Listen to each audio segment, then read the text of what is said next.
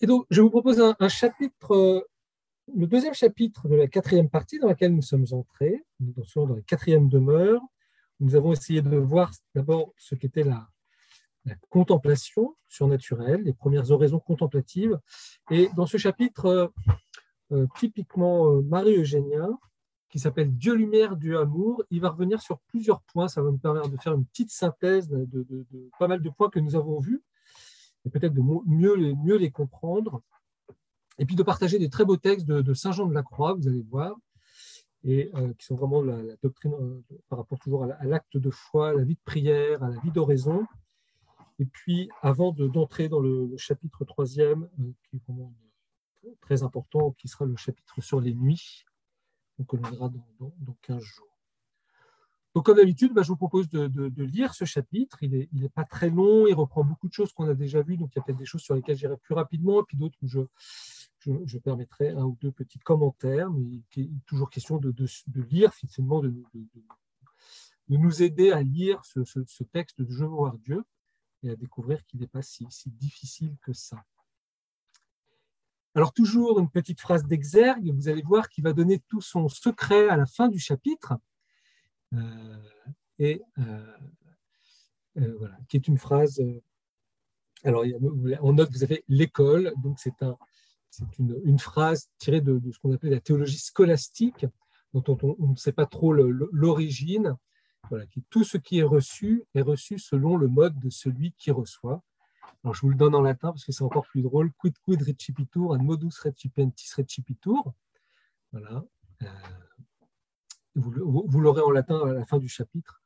Euh, tout ce qui Et je, ne dis pas ce que ça veut dire, euh, même si c'est assez clair, mais vous verrez que c'est une des résolutions du Père Marugène par rapport à la problématique qu'il va poser dans ce chapitre. Tout ce qui est reçu est reçu selon le mode de celui euh, qui reçoit. Alors, le Père Marogène veut revenir sur quelque chose qu'on avait déjà vu il y a 15 jours sur les oraisons contemplatives et puis sur d'autres chapitres aussi de voir Dieu, euh, mais surtout ce chapitre sur les premières oraisons surnaturelles, hein, donc euh, avec les, les, dons du Saint-Esprit, l'entrée dans la contemplation, où on avait remarqué quelques différences entre les oraisons de Sainte Thérèse et celles de Saint Jean de la Croix. Vous vous souvenez, les oraisons euh, de quiétude et puis les oraisons plutôt de sécheresse vers Saint Jean de la Croix. C'est ce que dit le Père Marégène. Hein. Sainte Thérèse parle de recueillement surnaturel et de quiétude, Saint Jean de la Croix de contemplation. Hein, vous voyez le terme de la contemplation. Et puis, Saint Jean de la Croix exige la convergence de trois signes, on les avait vus, hein, pour entrer dans la contemplation, pour reconnaître la contemplation. Sainte Thérèse euh, n'en donne qu'un seul, euh, qui était l'affection, l'amour de Dieu. Euh, Saint Jean de la Croix, je vais revenir sur ces trois signes, qu'on a déjà vus. Donc pour l'instant, ça doit résonner dans vos mémoires. Alors c'est surtout le climat qui diffère. Voilà. Sainte Thérèse nous introduit dans des régions où déborde la saveur qui dilate. Hein. On a vu l'oraison de quiétude, le recueillement surnaturel, on a l'impression que euh, tout est plutôt apaisé, tout est calme, et le, climat voyez, est, un, climat de saveur qui dilate, voilà, qui est plutôt euh, euh, sensible aujourd'hui, voyez. Alors que Saint Jean de la Croix nous maintient en des zones moins chaudes, où la sécheresse, l'impuissance et souvent l'inquiétude semblent régner en maîtresse. vous voyez là, une sorte d'opposition même Hein, dans, ce que Sainte Thérèse décrit comme l'oraison surnaturelle, et la même chose décrite par Saint Jean de la Croix avec vous des climats tout à fait euh, opposés. Il y a mieux encore, Saint Jean de la Croix affirme qu'on peut avoir la contemplation sans en prendre conscience. Donc on peut faire l'expérience de la contemplation sans en avoir un ressenti. Sainte Thérèse, au contraire, fait constamment appel à son expérience, justement, pour décrire les états surnaturels et à celle de ses lecteurs pour les comprendre. Donc, au contraire, Sainte Thérèse nous dit toujours ce qu'elle ressent, ce qu'elle vit euh, de cette contemplation, et en plus, elle fait appel à notre propre ressenti pour comprendre ce qu'elle veut dire. Au point qu'on pourrait se demander si des langages si différents s'applique à la même période de la vie spirituelle. Est-ce que Sainte Thérèse d'Avila et Saint Jean de finalement, quand on était dans les quatrièmes demeures, dans les oraisons contemplatives, est-ce qu'ils parlent vraiment de la même chose ou est-ce qu'ils parlent de deux états de prière à des époques différentes de, notre, existence, de notre vie? Pour le Père Marie-Eugène, il n'est pas douteux que tous deux parlent des premières manifestations de l'action surnaturelle de Dieu dans l'oraison. Donc c'est la, même, il parle de la même réalité. Et donc, euh, la, différence n'est pas à trouver dans une différence de réalité, c'est la même prière. le Père Marogène, d'ailleurs, il va, montrer qu'il y a des ressemblances. D'ailleurs, à travers les différences, il y a des points de contact caractéristiques. tout cela, on l'a déjà vu, hein, je, je, vais un peu vite. Certains traits du tableau de Saint Jean de la Croix sont empruntés aux descriptions de Sainte Thérèse et vice-versa.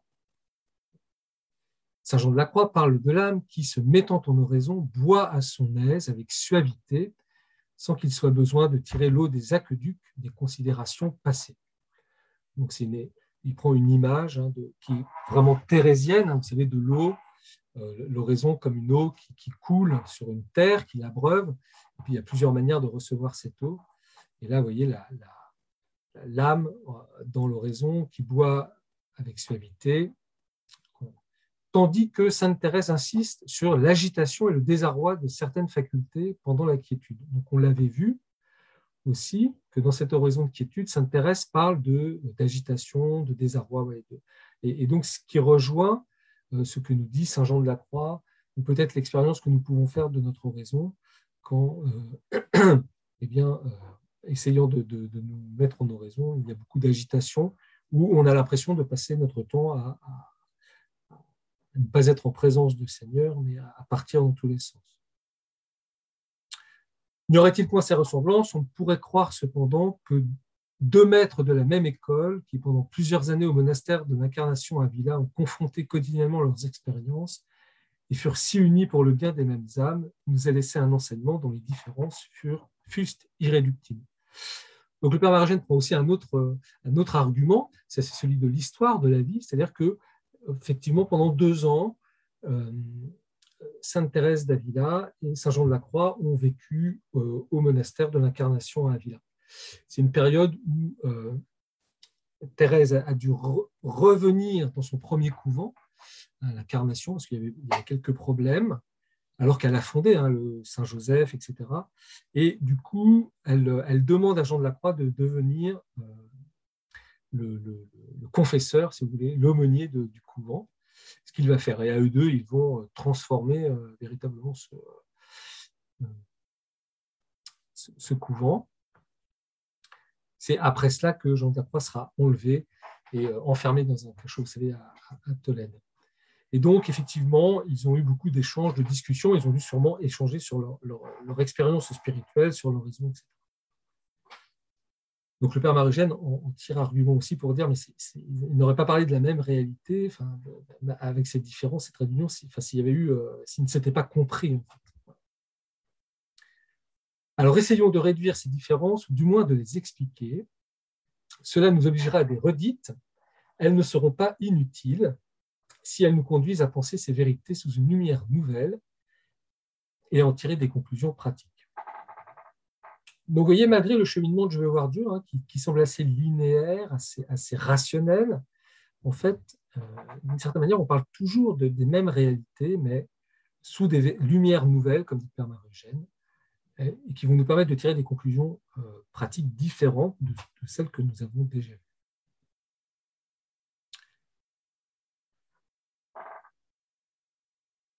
Donc, hein, pour résoudre cette question, de savoir pourquoi c'est des climats si différents alors qu'on a l'impression qu'on vise la même réalité, eh ben, c'est tout le but de Dieu lumière et Dieu amour, et il, en tirera une conclusion pratique pour notre temps, vous allez voir, pour notre vie rêve.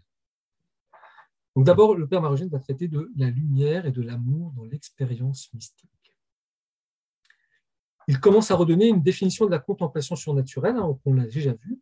La contemplation surnaturelle, c'est ce simple ce regard simple de la foi, perfectionné en son exercice par les dons du Saint-Esprit. Hein, vous vous souvenez, faire oraison, c'est ce regard de, foi que nous, lançons vers Dieu, que nous tournons vers Dieu. Et cette foi, ce regard de foi, il est perfectionné par euh, les dons du Saint-Esprit, hein, par cette intervention de Dieu qui va venir porter, supporter cet acte de foi. Hein, on l'avait vu. Et euh, donc, cette contemplation surnaturelle, regard simple de la foi perfectionné en son exercice par les dons du Saint-Esprit, procède d'une double activité surnaturelle, celle de l'âme, donc nous, dont la foi aimante pénètre dans la vérité divine, son objet propre. Hein. On a vu ce qui, ce qui est principal, ce qui est premier dans la contemplation, c'est euh, d'abord l'activité de l'homme dans son acte de foi, un acte de foi aimante, dit le Père Marie-Jeanne, qui fait que je pénètre en Dieu, je pénètre dans la vérité divine. Et l'autre activité, c'est celle de Dieu, qui par les dons, les dons du Saint-Esprit, hein, qui vient nous saisir directement dans notre humanité, hein, simplifie, apaise et rend la foi contemplative. Parce que eh, les dons du Saint-Esprit nous aident, on l'a vu, à, maintenir ce regard de foi aimante que nous posons. Donc à l'oraison, vous voyez, euh, euh, c'est toujours euh,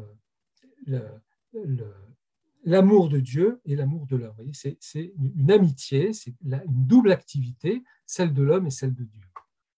vous voyez, là, il, la spécifie, il en donne une définition un peu plus précise de cette double activité, hein, l'acte de foi que nous posons, les dons du Saint-Esprit qui viennent nous faire entrer dans la contemplation en maintenant notre activité de foi, produisent un double fruit. Hein, cette double activité produit un double fruit. Alors, quel est ce double fruit? La foi aimante pénétrant en Dieu, amour qui se donne à tous ceux qui le cherchent, il puise des richesses divines de grâce. Donc Dieu est amour, il est don de lui-même. Et quand, par notre foi aimante, nous pénétrons en Dieu, et cela déclenche le don de Dieu. Et donc nous y puisons des richesses divines de grâce. C'est la divinisation. Quand nous faisons raison, quand nous prions, notre acte de foi aimant pénètre en Dieu. Et cette, pénétration en Dieu nous fait entrer dans l'être de Dieu, et l'être de Dieu, il est don, et donc il se donne, et donc il nous divinise, il nous enrichit de la grâce divine. Richesse divine de grâce, euh, divinisation, sanctification, ça veut dire la même chose. L'autre fruit, c'est que Dieu, de son côté, par les dons du Saint-Esprit, donne une certaine expérience de lui-même et de sa grâce. C'est pour ça qu'on dit la, la, contemplation voyez, a une certaine saveur, parce que par les dons du Saint-Esprit, voyez, nous, faisons l'expérience, une certaine expérience de Dieu, donc de lui-même, mais aussi de la grâce qu'il nous donne, dont il nous divinise. Donc, vous voyez, double activité, c'est l'homme qui agit, c'est Dieu qui agit dans l'oraison. L'homme agit par sa foi aimante, Dieu par les dons du Saint-Esprit. Il y a un double fruit qui est lié à cela. Pour nous, dans cette pénétration de Dieu, bah, c'est recevoir la vie divine. Et puis par les dons du Saint-Esprit, nous faisons l'expérience de Dieu d'une certaine manière et de sa grâce aussi, du don qu'il nous a fait. Mais voyez, tout de suite après, paragraphe très important, de ces deux fruits, le premier est indépendant du second.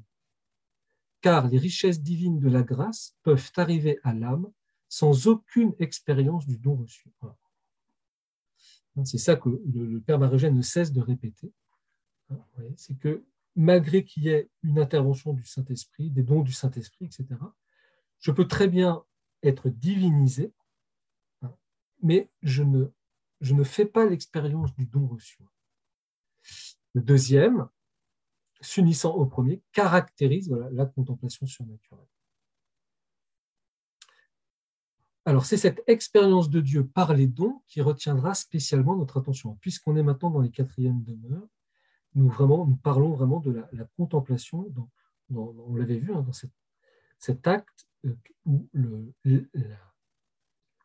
devient prédominant l'action de Dieu par les dons du Saint-Esprit pour, pour tenir notre acte de foi aimant dans la contemplation.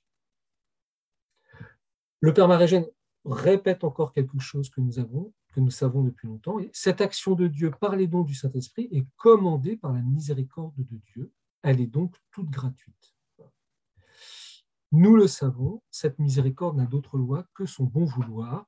Dieu saisit qui il veut, quand il veut et euh, comme il veut.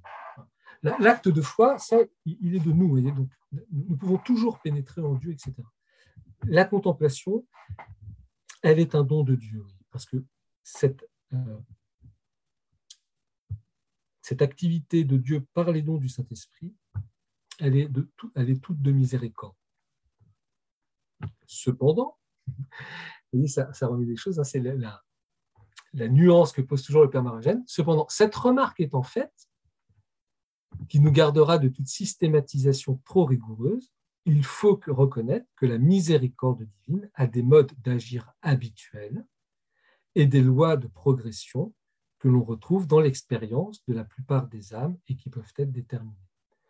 Hein, donc on retrouve, bien sûr, la contemplation, c'est la miséricorde de Dieu, c'est gratuit, mais d'une certaine manière, il y a des lois de la gratuité. Vous voyez, on peut attirer Dieu, il y a des choses qui, qui, qu'il a mises qui font que euh, ça attire d'une certaine manière sa miséricorde. Hein. On avait vu donc le, don de soi, le silence, l'humilité, et puis d'autres lois que l'on découvre au fur et à mesure dans Je veux voir Dieu qui, d'une certaine manière, euh, favorisent cette, cette, miséricorde que Dieu veut nous, donner, nous prodiguer en surabondance. Alors, quelles sont justement ces lois euh, d'agir habituel, du mode d'agir habituel de Dieu et des lois de progression de la vie d'oraison, de la vie de sainteté? L'expérience, ah, on l'a vu déjà, mais il va le répéter, c'est vraiment propre. C'est l'expérience que fait Thérèse d'Avila, que font Saint Jean de la Croix, qui est, l'expérience du Carmel, qui, qui, si nous faisons raison, nous l'avons fait nous aussi d'une certaine manière, ou peut-être nous aurons du mal à en rendre compte, mais nous l'avons faite, nous la faisons encore, eh bien c'est que euh, l'expérience signale tout d'abord que l'influence divine procède des profondeurs de l'âme.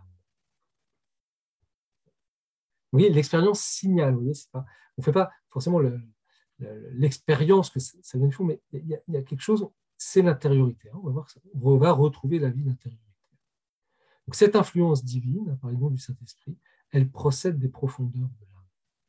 Rappelons-nous la vision symbolique du château intérieur. Dieu est présent dans les septièmes demeures et de là envoie lumière et motion qui attireront l'âme jusqu'à l'étreinte unissante du mariage spirituel.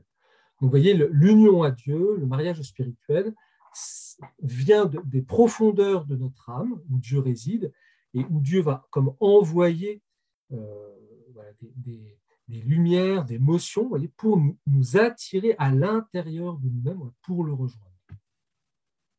Dans l'oraison de quiétude, Sainte Thérèse note cette perception nette que l'eau vive jaillit d'une source qui est Dieu, qu'elle n'a pas son origine dans le cœur, mais qu'elle vient d'une partie plus intime comme d'une profondeur. Je pense que ce doit être du centre de l'âme. Vous voyez, nous, aussi, nous avons fait l'expérience, tous, si nous faisons raison et que nous continuons de le faire, que, je le répète souvent, mais c'est anthropologiquement, c'est une différence mais, fondamentale, c'est que en nous, il y a plus grand que nous. voilà, ça c'est l'expression plutôt augustinienne, mais euh, dans notre cœur, il y a un autre. Nous sommes habités par un autre, par une altérité. c'est Dieu. Dans ce jaillissement de vie divine hein, qui procède des profondeurs, il y a un appel. Hein, c'est ce qu'il exprimait hein, tout d'abord par la lumière et la motion de, ces profondeurs de notre être où Dieu habite. Eh bien, il, va nous attirer c'est cet appel. Vous voyez la, soif que l'on peut avoir, des fois de se retirer, de prier, d'avoir besoin de faire oraison, de, de, trouver parfois dans, dans, la journée ou dans, des moments de, temps en temps de faire une retraite ou de, trouver un, peu de, faire solitude ou de désert, ou, même au milieu de, l'éducation de nos enfants, de nos bambins, etc., des fois avoir cette, une sorte de nostalgie, de, silence et de solitude, c'est une expérience, c'est un signalement d'une certaine manière de, Dieu qui est, qui est dans nos profondeurs et qui nous appelle.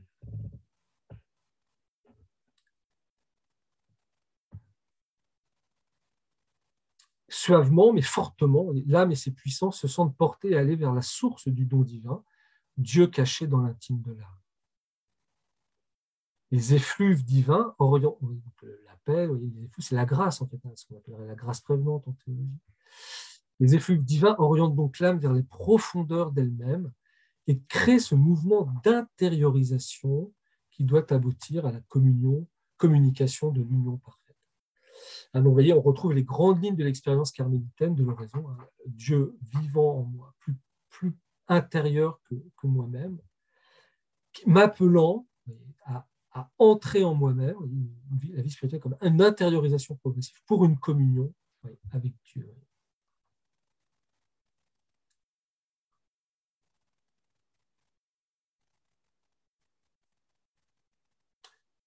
Ce sont les sens et les puissances les plus extérieures, notre sensibilité, notre imagination, qui les premiers expérimentent l'action du Dieu intérieur. Cette influence divine que Sainte Thérèse compare au coup de sifflet du bon pasteur, coup de sifflet léger et suave que les puissances dispersées semblent percevoir à peine, mais dans lequel elles reconnaissent sa voix, produit le recueillement passif, la première des oraisons surnaturelles. C'est ce qu'on a vu la dernière fois. Dieu vient nous appeler, voyez, nous, chercher dans, ce qu'il y a de plus extérieur, dans notre extérieur, notre sensibilité, notre imagination, nos relations avec l'extérieur, pour nous, comme un coup de sifflet, voyez, des fois, nous, attirer vers l'intérieur.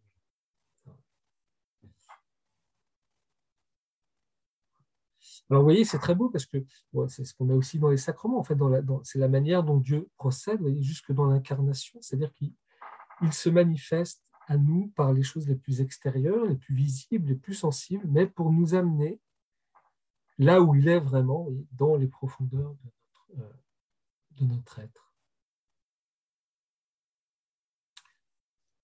Donc, vous voyez, tout ça, on l'a vu. Alors, dans les oraisons contemplatives qui succèdent au recueillement, à savoir la quiétude et la sécheresse contemplative, on avait vu que ce qui distingue le ce recueillement passif hein, des, oraisons contemplatives, soit de recueillement vers Thérèse Avila, soit de sécheresse contemplative pour Saint Jean de la Croix, c'est que euh, les oraisons contemplatives sont peut-être plus un état, vous voyez, ce n'est pas, simplement un mouvement de recueillement, c'est que ça, dure. Donc, dans ces oraisons contemplatives, l'action de Dieu est localisée dans des facultés déjà plus intérieures, voyez, la volonté et l'entendement, c'est-à-dire euh, notre faculté d'intelligence hein, et notre faculté de volonté, de liberté. Dans l'oraison d'union, vous voyez, le, Père Margène est en train de décrire au fur et à mesure cette intériorisation progressive. Dans l'oraison d'union, on verra, c'est la fin, c'est les cinquièmes demeures, c'est le centre de l'âme qui est touché par Dieu lui-même. Nous n'avons pas à aller plus loin. Il nous suffit de déterminer le mouvement progressif de l'action de Dieu qui, procédant de la partie la plus intime de l'âme, s'épand d'abord sur la périphérie et s'intériorise elle-même progressivement à mesure qu'elle devient plus qualifiée. Vous voyez, le, Dieu comme un, pêcheur, qui des, profondeurs de notre humanité va, nous chercher à l'extérieur, là où nous sommes, pour nous ramener vers l'intérieur, pour nous unifier et pour nous unir à lui d'une manière euh, euh, plus profonde. Mais il en est de même pour notre humanité ou dans l'éducation que nous avons reçue, c'est-à-dire c'est, c'est d'abord par les sens, parce que nous voyons, ce que nous touchons, que nous saisissons, que au fur et à mesure nous entrons plus profondément dans la réflexion, qui est plus le propre de notre intelligence, et puis la, le discernement pour poser un acte de liberté, etc. L'intériorisation progressive n'est pas le propre même de la vie spirituelle, on pourrait dire, mais c'est, c'est le propre même de, de la vie humaine.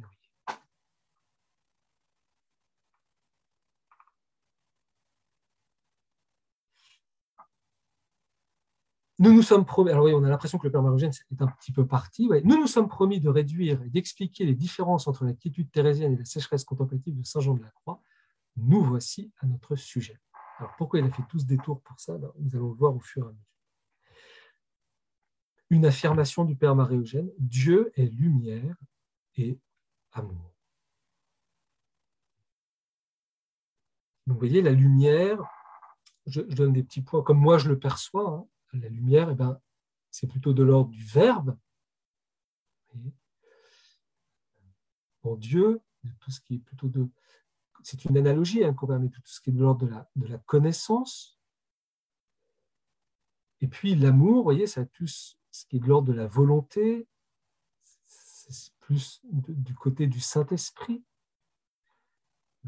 C'est si on voulait aussi au niveau des personnes, mais Dieu est lumière et amour aussi. Dieu est lumière, il, est, pur esprit, il est, pure transparence à lui-même, dans la connaissance, et puis il est, il est amour, il, est don en lui-même, dans sa nature, etc. Vous voyez, dans la richesse infinie de la simplicité divine, ces deux attributs correspondent aux deux facultés humaines du savoir, donc l'intelligence, et du vouloir, la volonté. C'est une analogie, hein, euh, c'est une correspondance.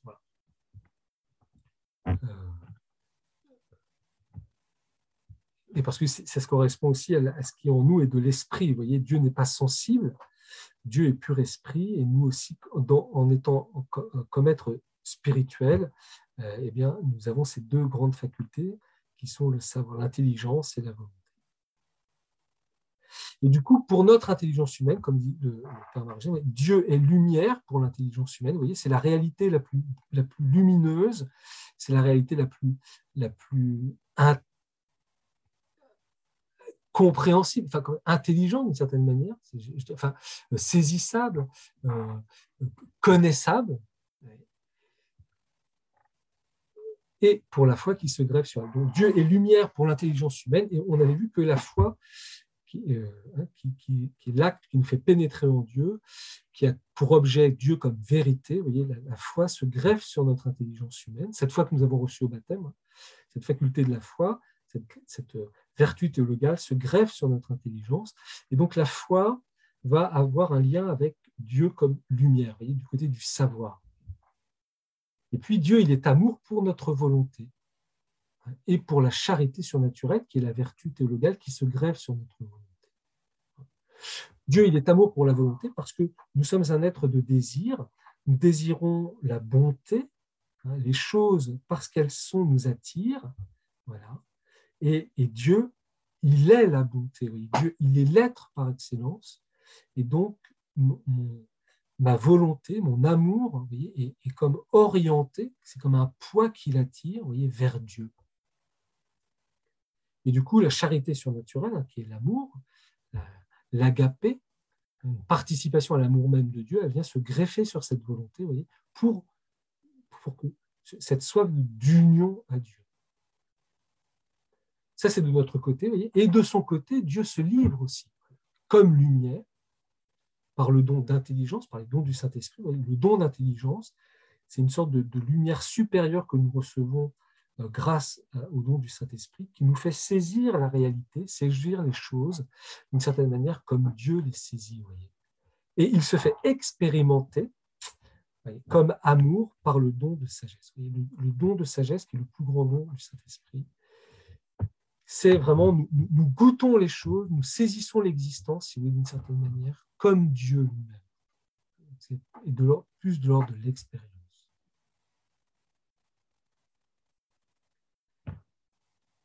La contemplation, dit le Père Marie-Eugène, étant essentiellement un acte de la vertu de foi perfectionnée par les dons, hein, on l'a vu, acte de la foi, activité de l'homme, acte de la foi aimante qui se porte vers Dieu, qui plonge en lui perfectionnés par les dons du Saint-Esprit qui vont tenir cet acte hein, tend vers Dieu lumière. vous voyez, la foi, elle tend vers Dieu lumière. Mais comme la charité se révèle elle-même agissante dans la contemplation, puisque c'est elle qui par les dents rend la foi contemplative, en fait, la contemplation ne peut se reposer en Dieu lumière que dans et par l'amour. La, foi me, porte vers Dieu lumière, un acte d'intelligence, de, foi. Euh, et en même temps, pour, reposer en Dieu, eh bien, il y a la nécessité de l'amour et de, l'union qui, est, qui parvient par les dons du Saint-Esprit, mais par le don de la sagesse et, euh, euh, et par le, par le, qui vont supporter aussi mon, acte de charité. Quand, nous faisons en raison, quand nous, sommes dans la contemplation, c'est bien un, acte de foi et d'amour mêlé entre les deux. Et tout cela va être soutenu par le don de sagesse et le don euh, d'intelligence.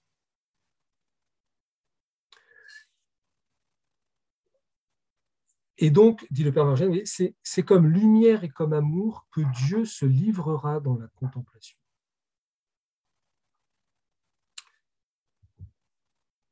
Vous voyez, notre soif de vérité et notre soif d'amour. Voyez, qui sont les, deux grandes. Euh, euh, ce qui est, c'est ce qu'on dit souvent quand, l'homme ne, se nourrit pas seulement de pain, voyez, mais de toute parole qui sort de la bouche de Dieu. L'homme, Bien sûr qu'il a besoin de nourriture terrestre, il a besoin de pain, il a besoin de, de cela pour vivre, mais, pour sa vie biologique. Mais plus profondément encore, l'homme a besoin de vivre dans la vérité, dans un climat de vérité, et encore plus dans un climat d'amour. Et c'est ça qui le constitue, c'est ça qui nous fait grandir, c'est ça qui nous fait tenir, c'est ça qui nous fait euh, être vraiment des, personnes humaines. C'est ce climat de vérité et d'amour que nous recevons plus ou moins dans, nos familles, que nous essayons de donner, de transmettre. Et nous le savons, c'est un peu banal, mais c'est vrai, sans amour, eh bien, la, vie est un enfer. Mais, sans la vérité aussi, parce que l'homme, il est fait pour la lumière y a cette soif en nous de, lumière, de comprendre, de saisir, de vivre dans la vérité. Vous voyez, du coup, l'atmosphère dans laquelle nous, livre la contemplation, comme dit le Père Marigène, c'est dans cette atmosphère de lumière et d'amour, de vérité et d'amour. Peut-on cependant distinguer ce double aspect dans les manifestations divines? Donc c'est un, un, premier acte. Est-ce qu'il y a... Euh, voilà, est-ce qu'on peut... Euh, ce qui est très mêlé, est-ce qu'on peut quand même distinguer des choses Alors, Saint Jean de la Croix assure que l'un ou l'autre domine même dans les communications divines les plus hautes reçues dans la substance de l'âme. Donc, voilà, le Père Morgène s'inspire de Saint Jean de la Croix pour dire que eh bien, euh, il y, a toujours un ou l'autre qui va dominer, qu'on va plus ou moins, plus ou moins percevoir. Soit la lumière, soit l'amour. La distinction est mieux caractérisée et plus importante dans les premières oraisons contemplatives qui nous occupent, où les influences divines sont reçues dans l'entendement dans la volonté. vous voyez, là, on n'est pas encore au, plus profond de nous-mêmes. Bah, ces oraisons des septièmes demeures, je ne peux pas trop vous en parler, mais là, la, contemplation se reçoit dans notre intelligence et dans notre volonté, donc plus intériorisée, et du coup, elle sera plus ou moins, plus ou moins reçue, et soit dans l'intelligence, soit dans la volonté, dit le Père Marie. C'est comme ça que je le comprends. Et donc, plus nous aurons la perception de Dieu lumière ou de Dieu amour. Du coup, l'étude de ces doubles manifestations de Dieu lumière et de Dieu amour nous permettra déjà de jeter quelques lumières sur les oraisons différentes de Saint Jean de la Croix et de Sainte Thérèse. Donc, vous voyez, comment on va arriver à, expliciter euh, ces différences de, climat? Eh bien, voyez, si on est remonté très très loin, eh bien, euh, avec la lumière et l'amour, l'intelligence et la volonté, dans l'homme et la manière dont Dieu se donne et dont nous le recevons.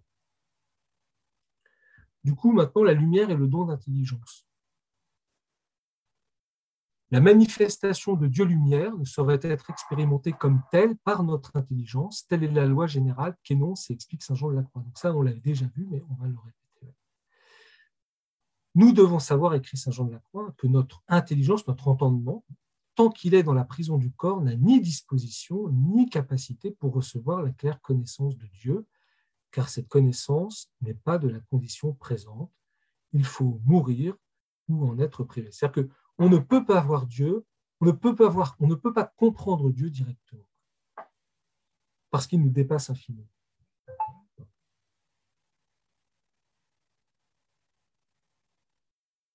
Aussi, quand Moïse demanda cette claire connaissance, il lui fut répondu en des termes qu'il ne pourrait l'avoir. Aucun homme ne verra et vivra. Voilà pourquoi Saint Jean dit personne n'a jamais vu. La contemplation, ajoute Saint Jean de la Croix, à l'aide de laquelle l'entendement reçoit la lumière divine, donc à notre acte de foi, nous plongeons bien en Dieu. Donc la contemplation, c'est bien recevoir Dieu sous l'angle, si je peux dire, de la lumière, s'appelle théologie mystique, c'est-à-dire sagesse cachée de Dieu parce qu'elle est cachée à l'entendement lui-même qui la reçoit. Donc l'entendement reçoit bien la lumière de Dieu, mais c'est comme si elle, lui, demeurait cachée, comme s'il ne s'en rendait pas compte. Pourquoi nous allons le voir? Saint Denis l'appelle rayon de ténèbres, ils sont. Aristote nous dit que, l'image d'Aristote est plus parlante, que les yeux des chauves-souris en présence du soleil sont complètement aveuglés. Or, il en est de même de notre entendement. Quand il se trouve en présence de cette très haute lumière divine, il est complètement aveuglé. Il ajoute même que plus les choses de Dieu sont élevées et lumineuses en elles-mêmes, plus elles sont inconnues et obscures pour nous. Donc on retrouve quelque chose que je disais, qu'on répète souvent, hein, que, le Père Marogène aussi répète très souvent, voyez, notre contemplation nous fait bien plonger en Dieu qui est lumière, qui est vérité absolue.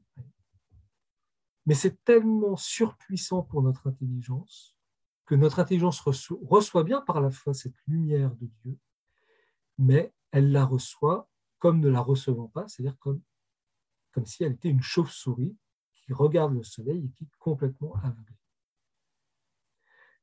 Et plus Dieu se communique en profondeur dans son intimité, plus eh bien, euh, cette, euh, la qualité de cette lumière va faire que notre, intelligence va être plongée dans l'obscurité.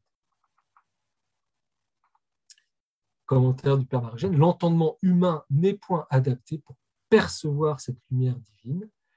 il la reçoit cependant. Donc, vous voyez la distinction entre recevoir la réalité et percevoir cette réalité. Je reçois bien Dieu. Dieu se donne dans mon intelligence, mais je ne perçois pas Dieu se donnant comme lumière parce que euh, il est trop, trop fort. Trop, Dieu, c'est trop fort pour mon intelligence. Mais il la reçoit cependant et l'expérimente. Alors voilà, où, comment va se faire l'expérience euh, dans les effets divers qu'elle produit?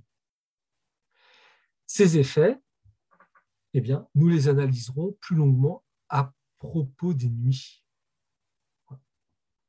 Mais le Père Marogène, comme il est miséricordieux, il, euh, euh, il, nous paraît nécessaire de les signaler dès maintenant. Alors, cette lumière, il va quand même donner quelques effets. Donc, vous allez voir, comment nous expérimentons cette lumière divine qui a complètement euh, obscurci, enfin, aveuglé pardon, notre intelligence. Cette lumière, en se posant sur l'intelligence, la rend incapable de toute activité ordonnée. Et donc on retrouve les signes de la contemplation. L'âme découvre, écrit Saint Jean de la Croix, qu'il lui est désormais impossible de méditer et de se servir de l'imagination. Elle n'y puise aucun goût comme précédemment. Pourquoi? Parce que la lumière qui est donnée par Dieu directement est beaucoup plus grande, voyez, beaucoup plus puissante que ce que pouvait trouver ma petite intelligence en méditant ou mon imagination avec ses images, etc. C'est pour ça qu'il y a un dégoût de la méditation. Vous voyez, l'expérimentation de la lumière de Dieu qui tombe en nous, qui nous est donnée, eh bien, c'est des effets négatifs. L'âme n'éprouve aucune envie d'appliquer son imagination et ses sens à d'autres objets particuliers, soit extérieurs, soit intérieurs. Je ne dis pas qu'elle doive constater alors que son imagination ne va plus ici ou là, car cette faculté a coutume d'être vagabonde même quand l'âme jouit d'un profond recueillement. Notre, imagination, continue de se balader, mais elle ne nous nourrit plus. Pourquoi? Parce que Dieu, est passé à un stade supérieur de nourriture qui est lui-même directement, par le don du Saint-Esprit d'intelligence. Cette impuissance à méditer et d'une façon plus générale à retrouver des formes d'activité discursive qui étaient habituellement précédemment, qui étaient habituelles précédemment, peut se transformer en paralysie complète des facultés. c'est super sympa. En fait, on devient plus intelligent. En fait, Dieu, se donne plus, intimement, plus lumineusement, pourtant, on verra dans l'ennemi pourquoi c'est, ça, peut durer longtemps et pourquoi ça fait mal, et pourtant, nous, ça, ça, se manifeste par bah oui, on n'a plus envie de méditer, on est paralysé dans notre intelligence, dans notre imagination, etc. Pourquoi? Parce que Dieu se donne comme, comme les chutes du Niagara, et donc forcément, nous, notre petite méditation, on y allait avec euh, un, petit dé à coudre. Donc ça, ne vaut plus rien, on ne peut plus. J'espère que... Pas trop. L'impuissance, vous allez voir, c'est encore mieux. L'impuissance est accompagnée d'un malaise que Saint Jean de la Croix explique par la rencontre de deux contraires, la lumière de Dieu et les impuretés de l'âme. Vous voyez, il y a aussi quelque chose de moral, c'est-à-dire que la lumière de Dieu, c'est Dieu lui-même. Donc, en même temps, on, l'étudiera plus dans les nuits, voyez, c'est que cette lumière de Dieu se répandant plus abondamment en nous, elle va révéler en fait les impuretés qui nous habitent. Il est clair que cette contemplation infuse, Dieu se donnant par exemple, est également au début pénible pour l'âme. Comme en effet, cette contemplation divine infuse renferme une foule de biens d'une excellence extrême, c'est Dieu lui-même, et que l'âme qui les reçoit n'étant pas encore purifiée, est remplie d'une foule de misères très grandes, il s'ensuit que ces deux contraires ne peuvent pas subsister dans le même sujet qui est l'âme, et nécessairement, l'âme doit peiner et souffrir, car elle est le champ de combat où ces deux contraires vont lutter l'un contre l'autre. Et c'est pour ça, vous voyez, que les quatrièmes demeures, c'est des demeures pénibles. Pourquoi? Parce que Dieu se donne abondamment, mais il tombe dans une humanité, la nôtre, qui est pleine d'impuretés, qui est pleine de, déficiences, etc., que cette, lumière de Dieu, que ce don de met à jour. Et donc, ça fume de partout, ça, ça, ça, il y, a du combat, y a, on se voit misérable, etc. Et euh, Saint Jean de la Croix là, utilise le principe de non-contradiction, hein, c'est-à-dire que deux contraires ne peuvent pas subsister en même temps euh, et dans un même lieu.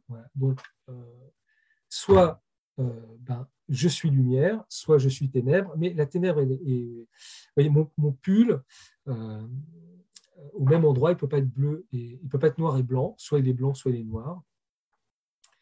Et donc, cette lumière de Dieu qui arrive sur mon âme avec ses impuretés, eh bien, euh, il va falloir euh, un processus de purification pour euh, que la lumière triomphe de, ces impuretés, de, ces ténèbres, de ces obscurités qui m'habitent. D'où champ de combat, où ces deux contraires vont lutter l'un contre l'autre. Donc vous voyez, l'oraison parfois, c'est vrai, c'est la rencontre de deux amours, l'amour de Dieu pour moi, l'amour de moi pour Dieu, mais elles ne se rencontrent pas dans la même, terre. Dieu, lui, il est pur, il est parfait. Et parmi moi, ben, nous, sommes pécheurs, nous sommes limités, créatures, etc. Et donc, ça va, ça produire des étincelles. C'est ça la transformation de l'oraison. C'est ça la sanctification qui passe par une purification. L'envahissement plus complet de cette lumière divine crée normalement une impression d'obscurité en même temps qu'une connaissance générale confuse amoureuse. D'où, quand même, c'est dur, c'est difficile, mais il y a une impression. Euh, dans cette impression d'obscurité, il y a quelque chose de euh, l'amour. C'est-à-dire, on est attiré, on est tenu. Quand cette connaissance est plus pure, elle aveugle l'entendement parce qu'elle le prive de ses lumières habituelles, de ses représentations ou images, et alors il se rend bien compte des ténèbres où il se trouve. La connaissance générale amoureuse qui caractérise la contemplation surnaturelle a été maintes fois décrite. Nous y reviendrons. Nous n'y reviendrons que pour signaler avec Saint Jean de la Croix qu'elle peut être imperceptible, tant en ses débuts que lorsqu'elle atteint une grande pureté et une parfaite simplicité. Donc, cet, amour plus grand, en fait, il est, euh, euh, elle peut être, hein, cette connaissance générale amoureuse, elle peut être imperceptible de deux manières pour Saint Jean de la Croix. La première, c'est quand on est là au début dans les quatrièmes demeures. C'est qu'il y y a tellement de combats, on, on est tellement pas. Euh, on, on, est tellement encore tiraillé par les choses extérieures, nos addictions, nos habitus, etc., nos vices, tout, que on ne perçoit pas que, dans ce don que Dieu nous fait dans la contemplation, il y a, vraiment une qualité supérieure. Enfin, oui, il y a, de l'amour, etc. donc, ça nous fait tenir dans l'oraison, on y revient, mais on ne perçoit pas encore cet, amour. Et puis, il y, a un autre, il y a un autre lieu où, là aussi la personne ne saisit pas euh, cette connaissance générale amoureuse, où ça ne lui fait rien, c'est quand elle est euh, dans la sainteté, c'est-à-dire dans la grande pureté et la grande simplicité. En fait, c'est nous, euh, en, état de purification, ou, la Vierge Marie.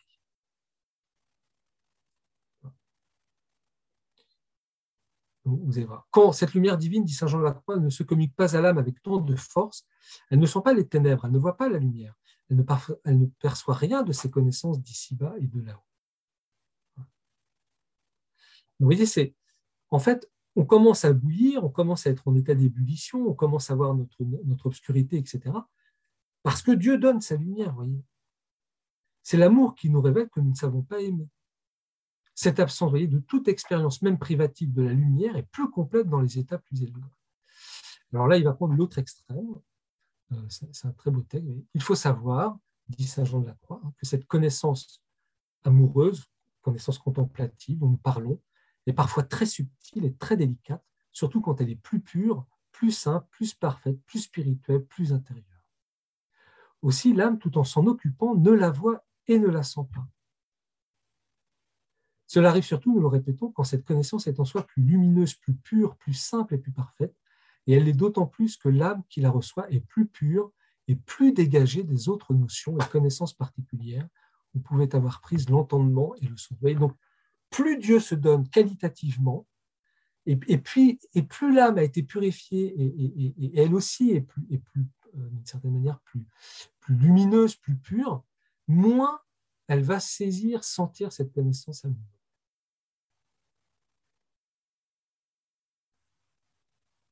Alors, euh, euh, je, passe à vous parce que il est tard déjà.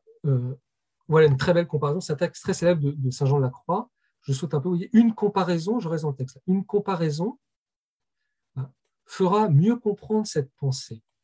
Voici un rayon de soleil qui entre par la fenêtre d'un appartement. ça, ça va parler, on a tous une fenêtre, un appartement, et puis des fois, vous savez, il y a un rayon de soleil qui pénètre. Or, plus ces rayons est rempli d'atomes et de grains de poussière, plus aussi il est palpable, sensible et perceptible au sens de la vie. Qu'est-ce qui fait qu'on voit le rayon de soleil qui traverse l'appartement? Ben, C'est parce qu'en fait, il y a plein de poussière en suspension, si on avait fait le ménage. Par exemple, le, bureau du Père Gilles. Donc, il y a plein de poussière, il y a plein de suspensions, il y a plein de. etc. Et du coup, quand le rayon du soleil traverse l'appartement, eh bien, la poussière, en fait, c'est les grains de poussière qui révèlent le rayon. et le rayon qui révèle aussi les grains de poussière. Voilà l'exemple qu'il prend. Plus aussi il est palpable, sensible et perceptible au sens de la vue.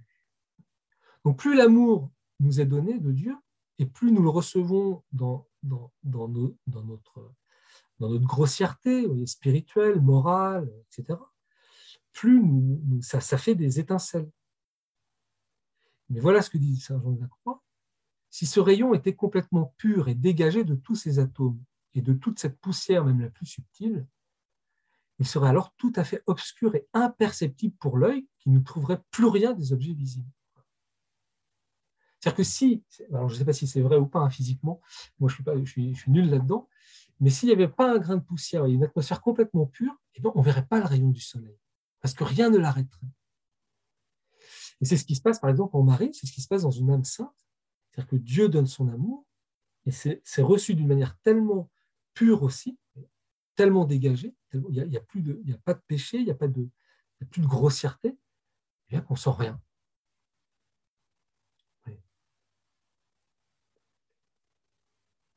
Aussi, quand il n'y a point d'objet sur lesquels la lumière ou le rayon puisse se refléter, on ne voit ni cette lumière ni ce rayon.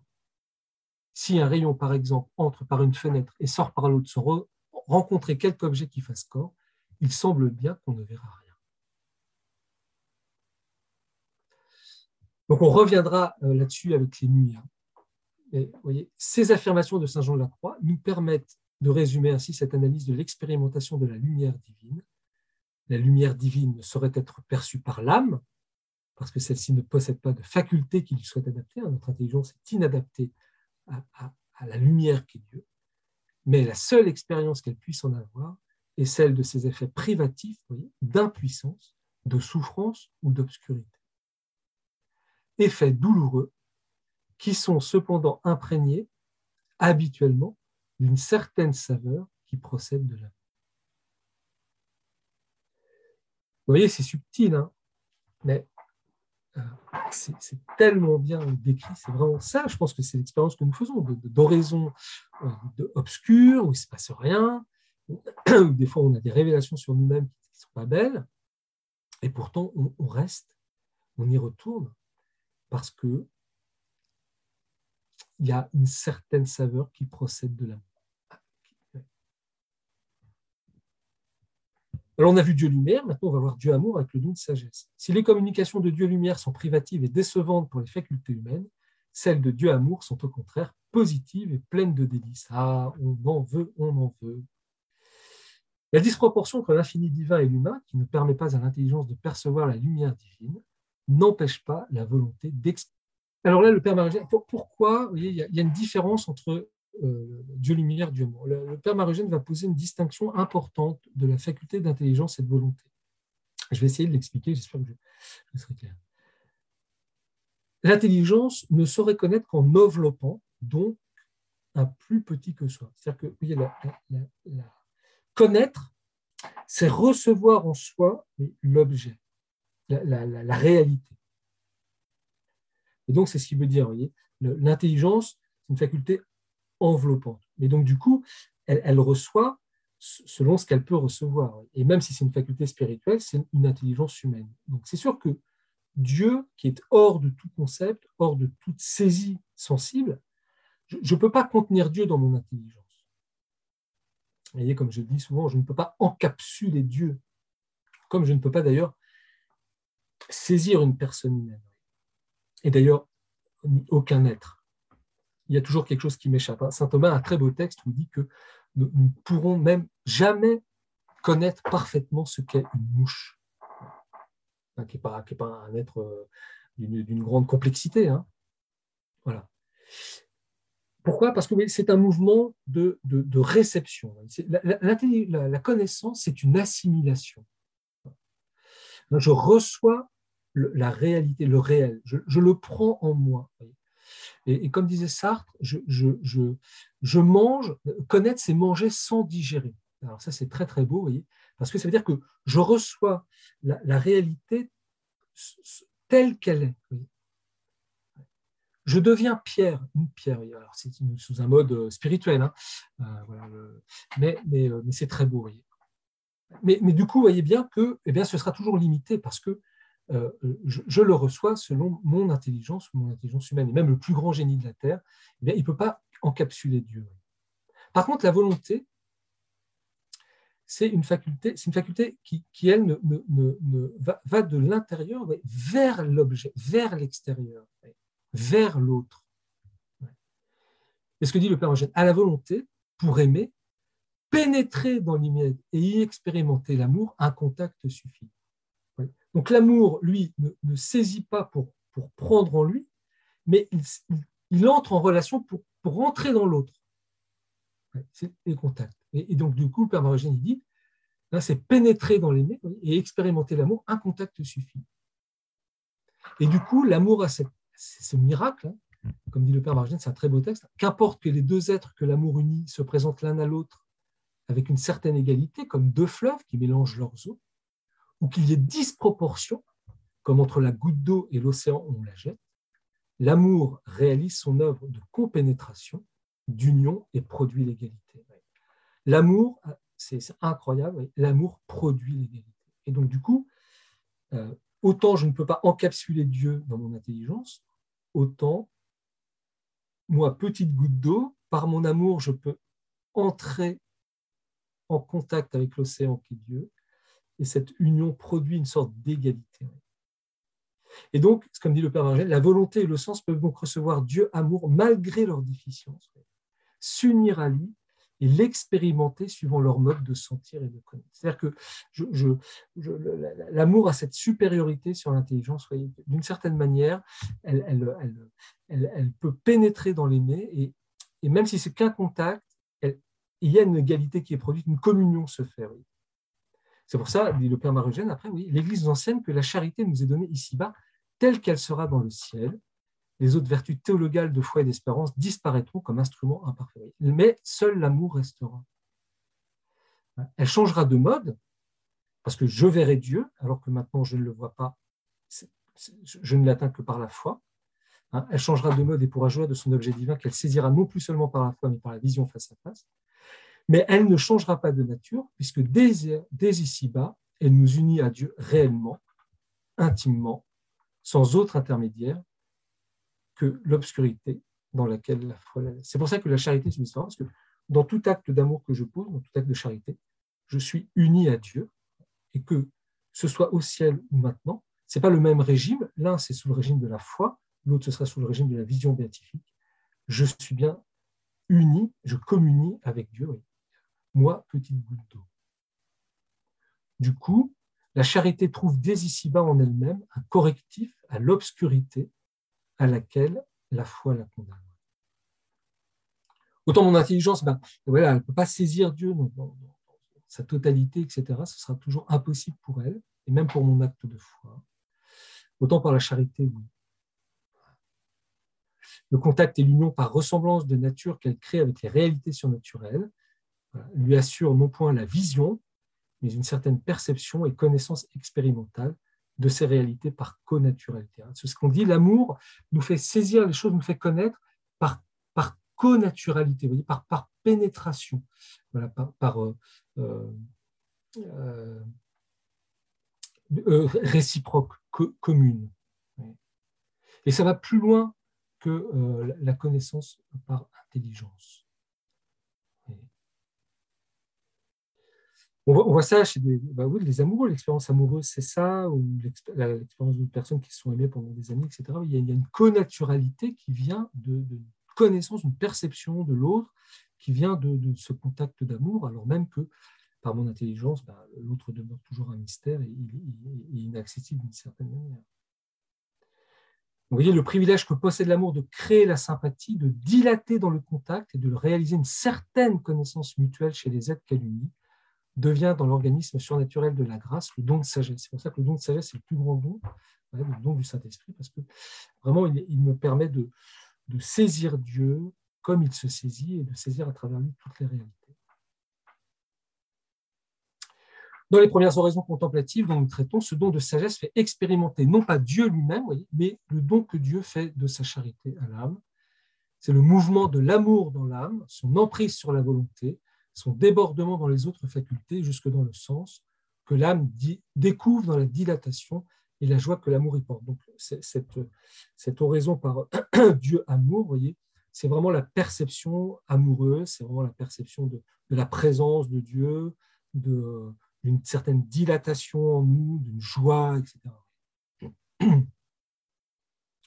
La grâce est diffusée dans vos cœurs par l'Esprit Saint. Les premières oraisons contemplatives éclairent cette affirmation de Saint Paul en attendant que plus tard des contacts divins plus profonds fassent expérimenter à l'âme la suite du texte de l'apôtre par l'Esprit Saint qui vous est donné, en lui découvrant l'Esprit Saint au centre d'elle-même. Donc, euh, ce que veut dire le Père Marugène, c'est qu'au départ, on sent, plus le fait d'être aimé, l'amour, quelque chose qui nous dilate, quelque chose ça, c'est l'effet qui est reçu par, par l'oraison. Les oraisons de quiétude, donc thérésiennes, hein, et du sommeil des puissances sont les manifestations types de Dieu amour, euh, dont dans les puissances de l'âme. Il suffit de relire les descriptions thérésiennes citées dans le chapitre précédent pour s'en convaincre. Je vous ramène à ça. Euh, alors, mais alors bah, c'est trop long, il va falloir que je m'arrête. Euh, je, passe tout le reste. Voilà, c'est pour le Père Marigène va montrer que euh, Dieu, Dieu en fait, euh,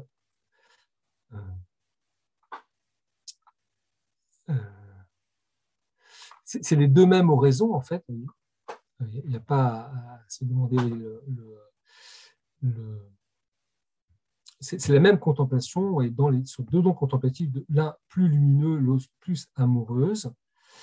Euh, et je, le, donc c'est pas c'est pas trop trop grave. On a vu l'essentiel.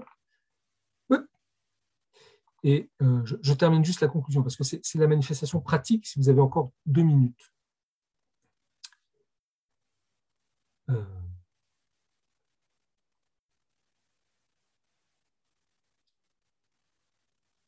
Alors, euh, comment comprendre que bah, nous ayons certaines personnes ont des oraisons plus de quiétude, donc plus liées à la, volonté, à l'amour, et puis d'autres plus des, oraisons de sécheresse, qui seraient plus liées à Dieu, lumière, etc.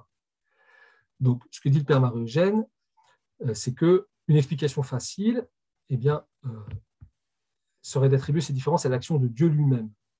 Comme, comme on est dans l'action de la miséricorde, comme on est dans le domaine de la miséricorde divine, eh bien, euh, cette miséricorde a voulu donner la lumière à Jean de la Croix et puis l'amour à Thérèse.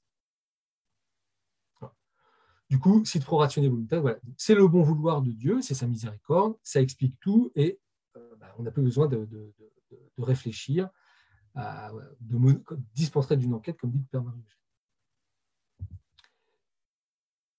Il dit, mais est-ce que ce ne serait pas négliger les modes d'action habituels de la Providence? Alors voilà aussi une réponse plus fine qu'apporte le Père Marie-Eugène. L'action de Dieu épouse en effet les formes de la nature. Sa toute-puissance et sa sagesse triomphent dans l'utilisation des causes secondes et ne se libèrent qu'exceptionnellement de leur concours pour rentrer dans les détails de la production et de l'organisation des êtres et du monde. Alors, ce n'est pas, pas, compliqué, c'est que euh, euh, euh, Dieu respecte les créatures par lesquelles il va agir, par lesquelles il va se manifester dans le monde, etc. Et donc Dieu agit très peu euh, directement, d'une manière immédiate. Dieu se sert toujours de l'influence des causes secondes naturelles, comme, il le dit dans la phrase. Donc, par rapport à l'oraison qui est plus amoureuse ou plus de lumière ou plus d'amour, eh bien, il va dire c'est lié en fait à la différence des tempéraments de Sainte Thérèse d'Avila et de Saint Jean de la Croix. Il dit ça semble pouvoir donner une explication suffisante aux formes particulières de leur expérience. D'où le coup de quid recipitur, ad modum recipientis recipitur. Tout ce qui est reçu laisse selon le mode de celui qui reçoit. Et si j'ai un vase de forme ovale, l'eau va prendre hein, une forme ovale. Si j'ai un vase euh, de forme rectangulaire, l'eau va prendre, c'est la même eau, la même réalité, l'eau va prendre une forme rectangulaire. Pourquoi? Parce que c'est la manière, tout ce qui est reçu l'est selon le mode de celui qui reçoit. Et donc, ça dépend de notre, le père Marogène va dire, bah, ça dépend de notre tempérament, plus ou moins affectif ou plus ou moins intellectuel, qui fait que l'oraison sera plus ou moins affective ou plus ou moins intellectuelle. Le liquide prend la forme du récipient qui le contient. Le cri angoissé d'un enfant éveille des émotions différentes chez sa mère et chez une personne étrangère.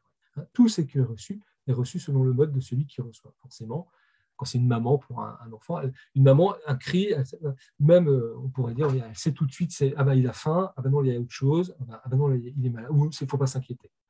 Alors que moi j'entends le cri d'un enfant angoissé, je ne sais pas ce qu'il a et je, m'angoisse tout de suite. Dieu est un soleil qui plane sur les âmes, il est un océan où chacun puise selon la mesure et la forme du vase qu'il y apporte. Donc ça c'est une phrase qu'aime beaucoup le Père Marie-Eugène. Alors, vous voyez, Saint Jean de la Croix, artiste, mais surtout penseur et théologien, philosophe, habitué aux tâches intellectuelles, et Sainte Thérèse, admirablement équilibrée au cœur ardent, mais à la sensibilité affinée, à la volonté forte. Donc, c'est en fonction des tempéraments intellectuels, sensibles, etc., de Sainte Thérèse d'Avila et de Saint Jean de la Croix, qu'ils vont recevoir la lumière de Dieu, enfin Dieu lui-même, sous voilà, tout ce qui est reçu, l'est selon le mode de celui qui reçoit. D'autant que l'action de Dieu s'exerce sur des puissances qu'elle enchaîne, subjugue, mais ne suspend pas. Dans le flot divin, Saint Jean de la Croix capte surtout la lumière et s'il y a les effets privatifs qu'elle produit dans l'entendement et la connaissance amoureuse qui les accompagnent dans le fond de l'âme. Sainte Thérèse capte surtout la saveur de l'amour, proclame la servité qui enchaîne, la volonté et monte de la source profonde qui est Dieu. Donc voilà, on pourrait vous. Voilà, la question c'est de se dire, mais quelle sorte de vache je suis? Avons-nous résolu le problème des différences entre les exposés thérésiens et Saint-Jean-Denis de ces premières oraisons contemplatives? Pouvons-nous conclure que les manifestations de Dieu lumière et de Dieu amour sont produites par la même lumière blanche du soleil divin qui emprunte aux âmes ces tonalités différentes, et que les mêmes eaux vives se répandant suivant la mesure, la capacité et la forme du vase qui les reçoit, ils produisent une expérience que seul le tempérament de chacun âme fait différent? Donc, en plus, ça va être différent pour chacun de nous, hein, parce qu'on est tous différents. Comment oserions-nous procéder par affirmation tranchante en ce domaine mystérieux de l'action directe et personnelle de Dieu sur les âmes, dont lui-même garde jalousement le secret? Là aussi, le Père nous, nous invite à, à grande prudence. En indiquant une loi raisonnable de l'action divine, nous avons suggéré une explication qui semble avoir sa valeur en bien des cas. Que la miséricorde divine nous préserve de dogmatiser en son domaine et de vouloir enchaîner son action dans les limites rigides de nos lois raisonnables. Et cependant, malgré tout ce qu'il y a d'imprécis et peut-être d'incertain dans ces suggestions, nous croyons pouvoir appuyer sur elles un jugement et des directions pratiques pour la vie d'oraison à notre époque. Alors, je ne sais pas si c'est encore vrai ou pas, mais voilà ce que pensait le père Marie-Eugène. De nos jours, en effet, plus que jamais, on admire la richesse débordante de la vie en Sainte Thérèse, la simplicité et la sublimité de son âme, son équilibre audacieux et paisible, on aime sa manière d'oraison directe et vivante. Mais lorsque les âmes ont fait quelques progrès dans l'oraison, d'une façon générale, elles se trouvent plus à l'aise dans le climat sec de la contemplation sainte joannique que dans les débordements savoureux de la quiétude thérésienne. Elles n'ont pas choisi, car elles fussent allées probablement vers la richesse féconde de la mer plutôt que vers le dénuement du docteur mystique. Mais les choses en sont ainsi.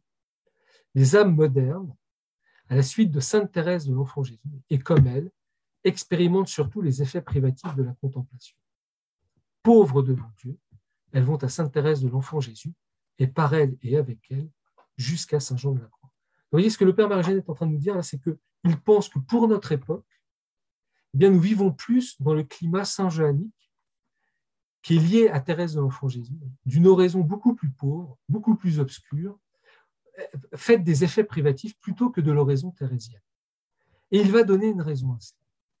Comment expliquer cette pauvreté devant Dieu et sous son action, en même temps que ce besoin de vivant, de concret, d'absolu qui s'étale dans le courant des philosophies existentialistes et la vogue des doctrines qui saisissent toute la vie. Ne serait-ce point parce que la civilisation nous a fait intellectualistes, sinon véritablement intellectuels. Peut-être qu'effectivement, aujourd'hui, eh nous sommes plus des cerveaux sur pattes qu'autre chose. Et donc, nous essayons de saisir les choses plus par notre intelligence. Nous avons peut-être perdu cet équilibre hein, qui habitait Thérèse d'Avila. Et du coup, nous sommes plus à l'aise dans ce climat euh, saint-joannique de, de l'oraison. L'intelligence orgueilleuse et divinisée a étendu complètement son règne, a tout cité à son tribunal critique jusqu'à se citer elle-même et à devenir agnostique.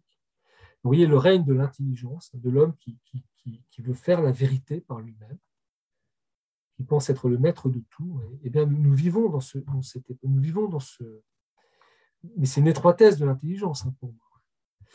Alors, l'esprit desséché par son orgueil a soif de vie, Or, même dans ses rapports avec Dieu, il reste orgueilleux et intellectualiste et ne peut évidemment que recueillir une lumière qui l'éblouit et l'appauvrit, mais cette fois pour le purifier et l'enrichir. C'est à n'en pas douter pour répondre à ce mouvement et à ce besoin des âmes modernes que l'Église a fait de Saint Jean de la Croix, docteur mystique du Carmel, un docteur de l'Église universelle. Le problème, c'est que 20 ans après voir Dieu, l'Église va faire de Thérèse d'Avila un docteur de l'Église. Mais 20 ans après encore, elle va faire de Thérèse de l'Enfant Jésus un docteur de l'Église. Nous autorisant de cette déclaration et de ses besoins, nous croyons devoir insister sur l'enseignement du Saint Docteur dans ses premières oraisons contemplatives. vous voyez quand même le climat pour le Père Marie-Eugène, et il me semble, hein, c'est l'expérience aussi que je, fais à travers tous les groupes de prière, etc., peut-être vous, eh bien, c'est que c'est quand même plus dans cette, dans cette atmosphère sans joannique de l'oraison, de l'obscurité, de la sécheresse, que, nous vivons notre raison, notre vie de prière. Mais parce que aussi, c'est vrai, euh, nous, aimons à tout passer au crible de notre intelligence. Euh, le moi est devenu peut-être un peu orgueilleux, etc. Ce n'est pas l'intelligence qui est à condamner, de toute façon, elle restera toujours étroite, mais c'est peut-être le climat, l'air que nous respirons voilà, aujourd'hui.